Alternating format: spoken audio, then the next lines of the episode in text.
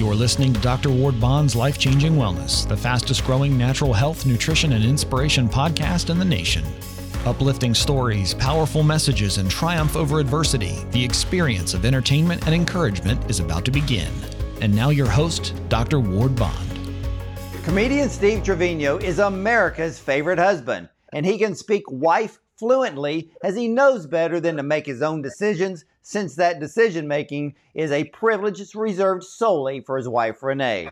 Well, he is one of the country's fastest rising comics, viewed over 220 million times, selling out shows coast to coast, amassing over 2 million total social media followers, and headlining specials for Amazon, Netflix, Showtime, and others. Also, he has a podcast, Steve Trevino and Captain Evil, now in season three, that he co hosts with his wife Renee, whom he lovingly refers to as Captain Evil. Well, it now has over 1.5 million streams. So, ladies and gentlemen, without further ado, let's welcome the man who can bring the funny, with his wife's permission, of course, comedian Steve Trevino. How are you doing today? I am doing uh, fantastic. I'm a little under the weather, but that never stops me. You know, I always tell people it is a it is a mindset that you have to have. Every day I wake up and and I love life and and I love being a comedian. So life is easy, you know, and and all I got to do is walk on stage and and report to the people what my wife does to me weekly and they pay me to do it. Well, I'm going to ask you something because you're from Texas, I'm from Texas. Where in the world is Gregory Portland, Texas? Very near uh, Corpus Christi, Texas. We are a we are a little well, used to be a little farm town, and now every refinery in the world has made my little town of Gregory Portland their their home now. So we're starting to look like Baytown. You know, I mean, it's getting it's getting crazy over there. But you know, when I was there, it was just a little farm town, and I traveled the world uh, several times doing stand up comedy. I've traveled this country, gosh, probably almost a million and I ended up with a girl from Gregory, Portland, Texas. My wife is from the same town. That is crazy. Now, Steve, where did you first learn about stand-up comedy? You know, I was watching. I was watching. Uh, uh, you know, my folks would always have barbecues on on Fridays and Saturday nights, and the men were always outside and the women were always inside, and all of a sudden, everybody was inside laughing their heads off, and I, look around the corner and they were watching a guy named Richard Pryor. And I remember thinking, like, oh, you can make people laugh for a living? I must have been seven, eight years old. And, and that's when it all began for me. But when you are from Gregory, Portland, Texas, you don't even know where to begin. You know, there's not a comedy club for a three hour drive, whether it was Houston, San Antonio, or even Dallas. I, I didn't even, I had never even stepped foot in a comedy club, but I knew that I wanted to do stand up comedy, and I, I, I, that's what I did. Well, was it? I mean, how you know? I know what it's like to be raised in a small town in Texas, where a lot of people don't realize that you can leave and and go see the world, and and a lot of people have that trapped mentality of being in a small town and thinking, I'm never going to escape this place. How how were you able to leave a small town like that?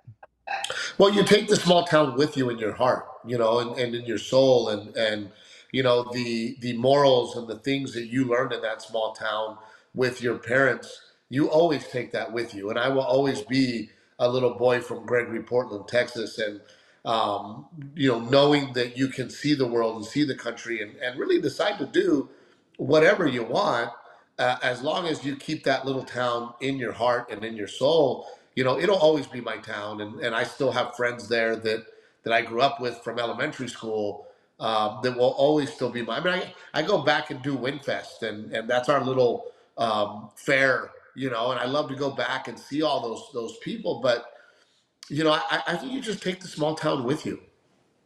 Well, and I think too, you know, by taking the small town with you, it, it works well for your stand-up routine.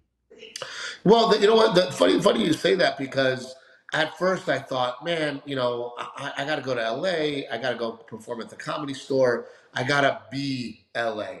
And I got to be what all these other comedians were. And, and I started to quickly realize that I was not them.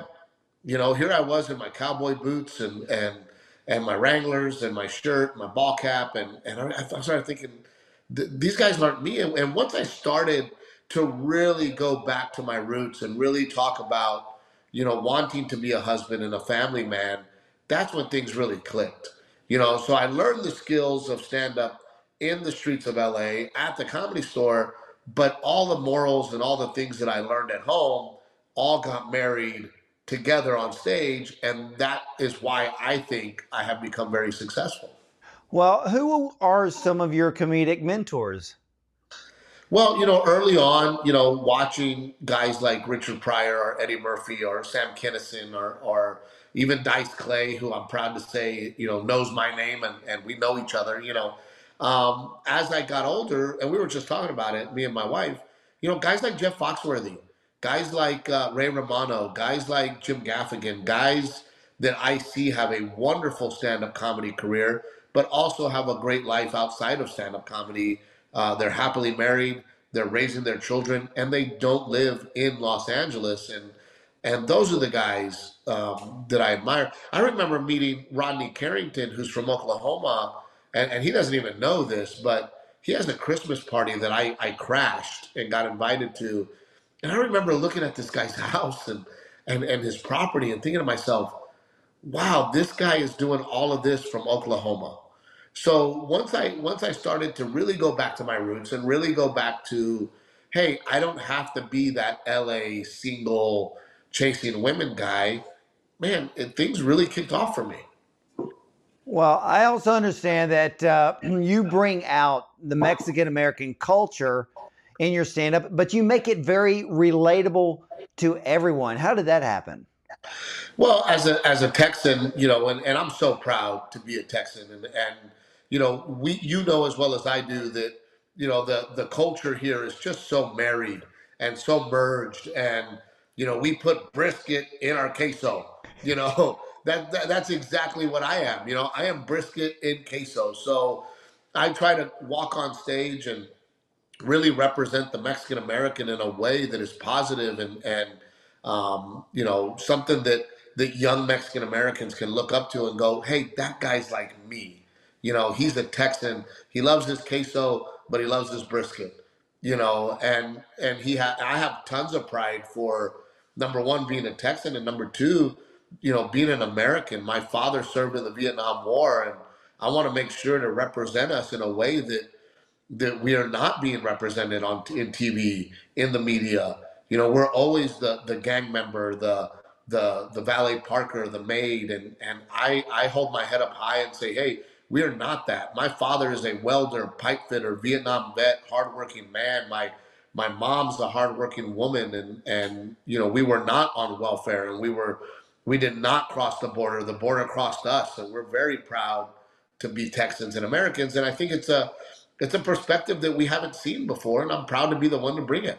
Well, you know, and I applaud you for that because I personally think that the Hispanic community is still underserved in media. Sure, there's Telemundo and all of that, but overall, from what I've been seeing lately, I still think it's very underserved in today's society for multiple reasons that I'm not going to touch on to. But, you know, I grew up watching a lot of the sitcoms and and one of my favorites was uh, Chico and the Man, Freddie Prinze. Sure. The guy was freaking brilliant, but to me, it's almost like he was the Hispanic version of Robin Williams. Literally goes off script in in a second, and it just makes you laugh and cry at the same time.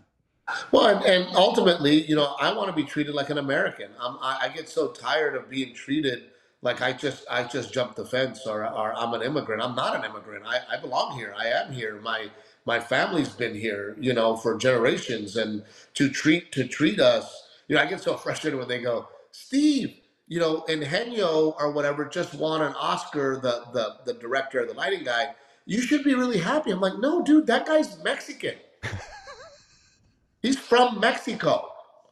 I am not from Mexico.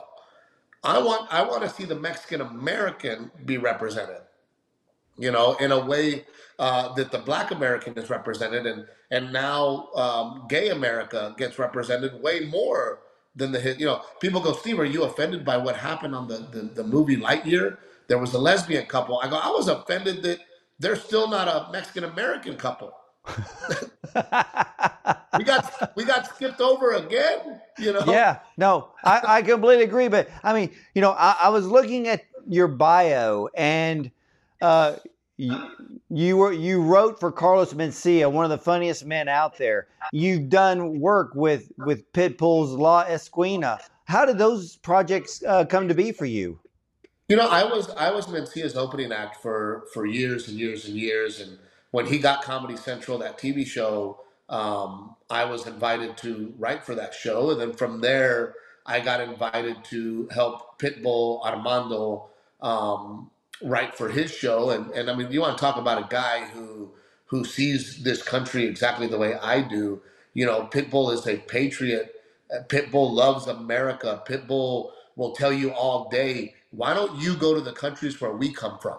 If you don't like this country, go to the countries where we come from and, and see what it's about. And so I have been lucky enough to to work with with juggernauts like that and and learn from them as well and and just see you know the the world through their lens and write for them. And ultimately i think that you know everything that we do in life leads us to the position that we're in today. And had i not gone through all of those ups and downs and and being able to write for guys like that, I, I don't think I would be where I'm at today. Well, when it comes to being a comedian, and besides all of the jokes, how important is timing and maybe even even the facial expression without saying a word to make people laugh?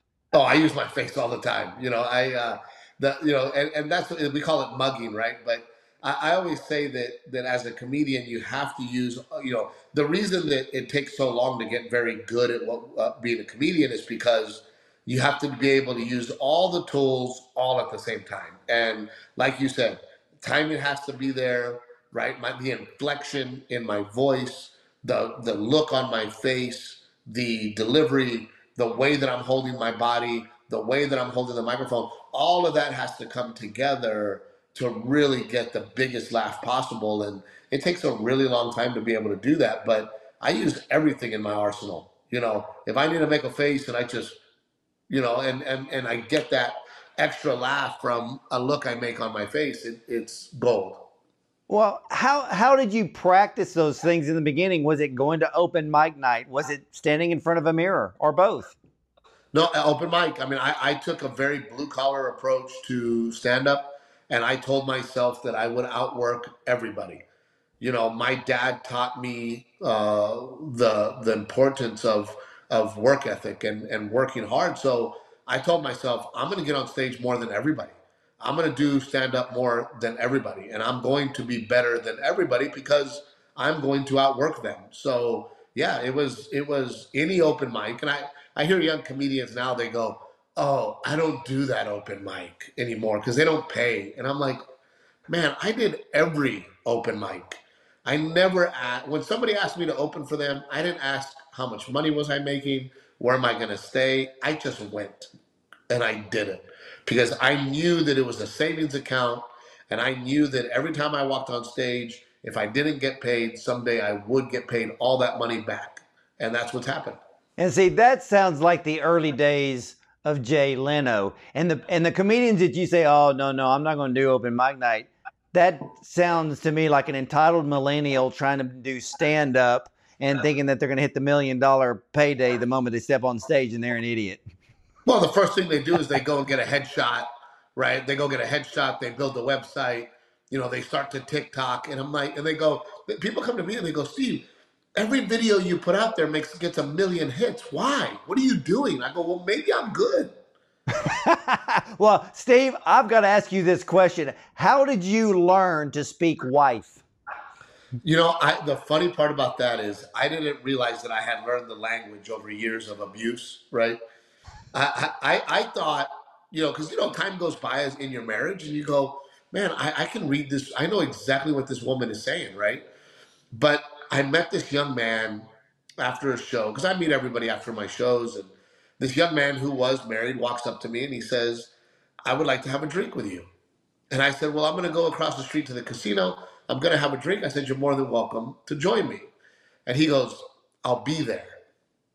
And then I said, maybe you should ask your wife. And then he said, no, my wife is cool. And I go, oh, you just got married. he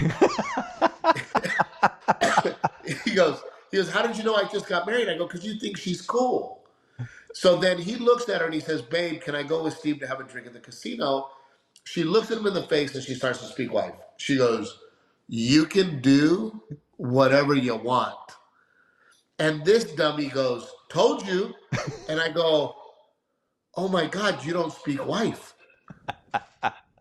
Like, I do not do whatever you want. What she really said, let me translate. What she really said was, If you would like to act single, I can arrange it. Oh my really goodness! You right? know, my my wife, uh, she asks me every now and then. She goes, "Why don't you ever tell me where you would like to go eat?" I said, because in the end, it's not a battle that I really want to get into. I don't do drama. it's not, yeah, it's not worth it. Tell me what you want to do and let's do it. Right. Exactly. You know, I'm going to be married 35 years in the next few months. And I'm like, you know, after a while, you've been there, done that. What difference does it make? I, you know, she wanted to plant these orange trees, and and I told her, I said, in order to plant these orange trees, you need a huge pot. You know, I've done this before. My mom is the one that brought you the orange trees. I, I've grown up growing these orange trees. I know what to do. So she comes home with this little pot for the orange tree, and I don't say a word because it's like, you know what? Go for it, right? I've already told you. So then her, the, the one that hurts me the most, her dad comes and he goes, "What are you doing? You need a big pot." And then she goes, "Oh, okay, daddy, let's go get a big. And I just go, why does she treat him with the utmost respect? Oh and yeah, he, oh yeah. I, I can feel a little bit of that, but but what is even funnier to me is that you have this very popular podcast, Steve Trevino and Captain Evil, and so I want to know: Do you run all of your jokes by your wife before performing them in front of an audience? No, I'm lucky. We, you know, I have an amazing wife, and she has a great sense of humor. And and by the way, I think that that is a huge part of our our marital success is the fact that we both have a good sense of humor. We both love to laugh and enjoy life. And um, you know, there, there's only been one time where she has asked me not to do something, uh, and that was me being very graphic about us having our child. Um, so she was like, "That's kind of gross. Don't do that." So uh, I've been so lucky to have such a supportive wife. And uh, again, I think it's a formula for success. I think people see that, you know, in my podcast, my wife and I are very real, honest, open with our relationship. And I think, I think we're over the celebrity. We're over the perfect celebrity that walks around telling us who we should be and how we should be and, and acting perfect. People love to see this very imperfect, perfect marriage, and and it's it's really taken off. Yeah, and I like the way you say that imperfect marriage because not there isn't a perfect marriage anywhere on this planet, and uh, you know, as as husbands, we're never given a manual at the very beginning. No, you, no. Put the, and, and, you put the ring on, and uh, you're you're basically thrown into the lake and told how to swim on your own. Well, and, and you know, it's funny because people do come up to me for, for marital advice, and I, I tell them very simply, try. That's it. Try. That's Are you it? trying? Eh, yeah, that's it. Are you trying? Is she trying? Because if you're trying and she's not trying, it's not going to work. Yeah, and but I if, think. If, yeah, and one of the one of the things that, um, and, and I've had this conversation with other people, and you know, the the major word in marriage is listen. You know, listen and respect, and uh, don't jump to conclusions. But hey, we're guys, and that will happen. And every day's a new adventure being married. well, again, learning learning to speak wife, right? Figuring it out, understanding what she means and what she wants, and you know, I, I you know, the other day we were at Universal Studios in California, and I said, hey I said, Are you going to meet us here? And she goes, Because we had separated. And, and she goes, Well, I have the stroller, I have a baby, I have the backpacks. I go, Why don't you just say, Come help me? Da. There you go. Because I know how to speak wife. I'm going, oh, this is her way of saying, come help me. So I'm on my way to help you. You know. Yeah. And, well, it's not only learning how to speak wife, it's also learning how to interpret that language. That's exactly what it is. I need to write a little coffee coffee table book, right? That when when she says do whatever you want, she's basically saying this, right? When she says when she says I'm hungry, that means that you are to take her to go eat immediately. Yes. You know, you, you don't answer the question when she says I'm hungry. You go, yeah, me too, and then you just keep going. No, she wants you to stop what you're doing and get her to get something to eat, right? If she says, "Is it hot in here?" That means get your ass up and turn down the AC. Right? it's simple. Well, I know one thing. You need to write the book, How to Speak Wife Fluently, and I think it'd be a, a million bestseller. I think so too, and, and we've been we've been so lucky that that I do get to continue to do exactly what I love, and people support it. It's awesome. Well, you know, Steve, how important is it for us to poke fun at ourselves? Oh, we have to, right? And and I think that again, um, it shows humility. It shows um, your ability to open up your heart and your soul, and and that's admirable, you know. And and we live in a world now of TikTok and Instagram and and Facebook. Everything is through a filter, you know, and and nobody is ever vulnerable on their Facebook, on their Instagram, and, and we, we are conditioned to see that everybody else is living this perfect life and they're not. You know, so I think that by poking fun at myself and my wife and our relationship, people can relate to it and go, Oh wow, mine too. You know. Yeah, and you know, and I was watching a lot of your stand up and I was watching other comedians do their routines and I've heard comments from other comedians saying that it's becoming very difficult to be a comedian in today's time. But really, it just really based on their routine and based on the subject matter that they decide to choose. Because your routine and your subject matter, to me, is, is a great safety zone in today's time. Yeah, you know, and, and I, I mean, I do believe that we have the right to say whatever we want on that stage. Uh, comedy is subjective. You know, I defend my my brothers and sisters in comedy that that they should be able to say whatever they want because we live in a country that has freedom of speech. And again, comedy is subjective, but I'm very lucky for me that that the the content that I choose to cover is me, my wife, my family, the things that I go through. But at the end of the day, I'm not afraid ever at all because I know where my heart is. I know who I am my fans, who I call family, know who I am. And ultimately, there's only one person that can cancel me, and that's my wife. And as long as I'm good with my wife and God, I'm going to keep moving forward, and, and people can get over it.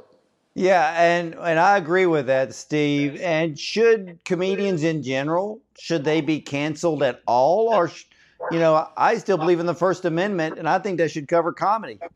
Absolutely, and and at the same time, Look, there's several comedians who are friends of mine who I don't find funny at all. I think they're I think they're gross. I think that they're disgusting. I think that their sense of humor is very dark and miserable and unhappy. But other people find that to be entertaining. And that's that's their right to go and find that kind of humor entertaining. You know, I mean, eh, we, we have comedians in this country who sell out arenas who do nothing but crap on this great nation of ours and for some reason, people think that it's a good idea to go support them and watch them and get behind them. I don't just I don't agree with that guy. I don't agree with the fact that he walks on our soil and completely craps on our beautiful country. But hey, he has the freedom to do that in our country and he should be able to do that. Yeah, I agree with that. And but one thing I love about you, Steve Trevino, is family, wife, great, clean humor that we can laugh. We can laugh at ourselves. And, and you bring it forth in a way that, especially for the husband, especially for the wife, we can laugh at ourselves. We're like, oh, yeah, I've said that. Oh, I've done that. And you make everything so relatable to everyday life. Well, and, and the goal, and, and you know, a lot of people don't notice this about my act, everything in my act, my wife is wrong, but she's also right. I am wrong and I am also right. You know, so I'm I'm I'm wrong in going to her and saying, "Hey, stop speaking wife to me. Just tell me what you want." But I'm also right in saying that. And she is right in saying, "Look, I'm trying to be nice to you. I don't want to be bossy to you. I'm trying to help you with a suggestion by speaking wife so that I don't have to be the boss of you. But at the same time, you're wrong because just tell me what you want and be the boss." So you know, there's a real balance in my act, and I make sure that there is a balance in my act where, you know, we are both very strong and it's an equal fight in the act. And it's not one sided. It's not just me, you know, being aggressive with my wife. She she gives it back and I give it back and it's a real portrayal of, of what we go through on a weekly basis. I love that. And also to your podcast, Steve Trevino and Captain Evil. That's available on all digital platforms all digital platforms from Facebook to YouTube to uh, Pick Cherries is a new app that my wife and I are are a big part of. Uh, you can actually go into a podcast and pick that cherry uh, one minute and share it with your friends. So it is a new technology that that my wife and I are, are owners of, of part owners of Pick Cherries. So uh, we just had the idea that you got to be able to grab a clip and share it. So now you can. I, I absolutely love that. So, what is next and what's coming up for Steve Trevino? Oh, man. Uh, next, I got to get up and mop the house. And my wife never mops. no, uh, on a, on a career on a career thing, we just keep doing stand up. We're doing theaters now, and and uh, I try to travel with my family, and we continue to do the podcast. And people ask me, they say, "TV show on the way, movie on the way." I'm like, "Oh well, if if I get offered that, absolutely." But I am extremely happy uh, putting food on the table and a roof over my family's head, telling jokes all over the country. So that's what we do. Well, where can all of my viewers, all of my listeners find out more about you and your current tour? SteveTrevino.com. And, and I tell, I have relatives that text me and go, hey, what time is your show in San Antonio? And I go, by the time you asked me, you could have asked Google. or you could have gone to stevetrevino.com. but I know what they're doing. They want free tickets. So I, I just go, yeah, I got you. Don't worry. You know. Yeah, well, i tell you one thing, Steve. You were so popular that by the time they ask you, the show is probably sold out. Well, that's what cracks me up. They go, I'm having trouble buying tickets. And I go, 6,000 other people did not have trouble buying tickets, but yet here you are with trouble buying tickets. well, Steve, you got a fan in me. And I know that all of my viewers and listeners who don't know you by now, they will. And ladies and gentlemen, you've got to check out Steve Trevino and Captain Evil, the podcast with Steve and his wife Renee. You will laugh. You will just love every minute of that podcast. But not only that, check out the tour on stevetrevino.com. Buy tickets. Support Steve and his stand up comedy. Because look, we all love to laugh, and why not laugh with a proud American and one that brings family to the masses? So, Steve, again, thank you so much for honoring us with your time and your presence today. Thank you, guys. All right, ladies and gentlemen, Steve Trevino. Again, go to stevetrevino.com and stick around. I will be right back with more. Are your sinuses sensitive to everything? Do you suffer with seasonal allergies? Are you ready for this year's pollen season? Primrose Leaf's Breathe Q Plus supports sinus and respiratory health, balances the immune system in hypersensitive individuals, promotes normal mucous membrane function, and clears nasal passages naturally. Primrose Leaf's Breathe Q Plus. Call them today at 844 376 0007. That's 844 376 0007. Or go to primroseleaf.com. It's time for you to breathe easy.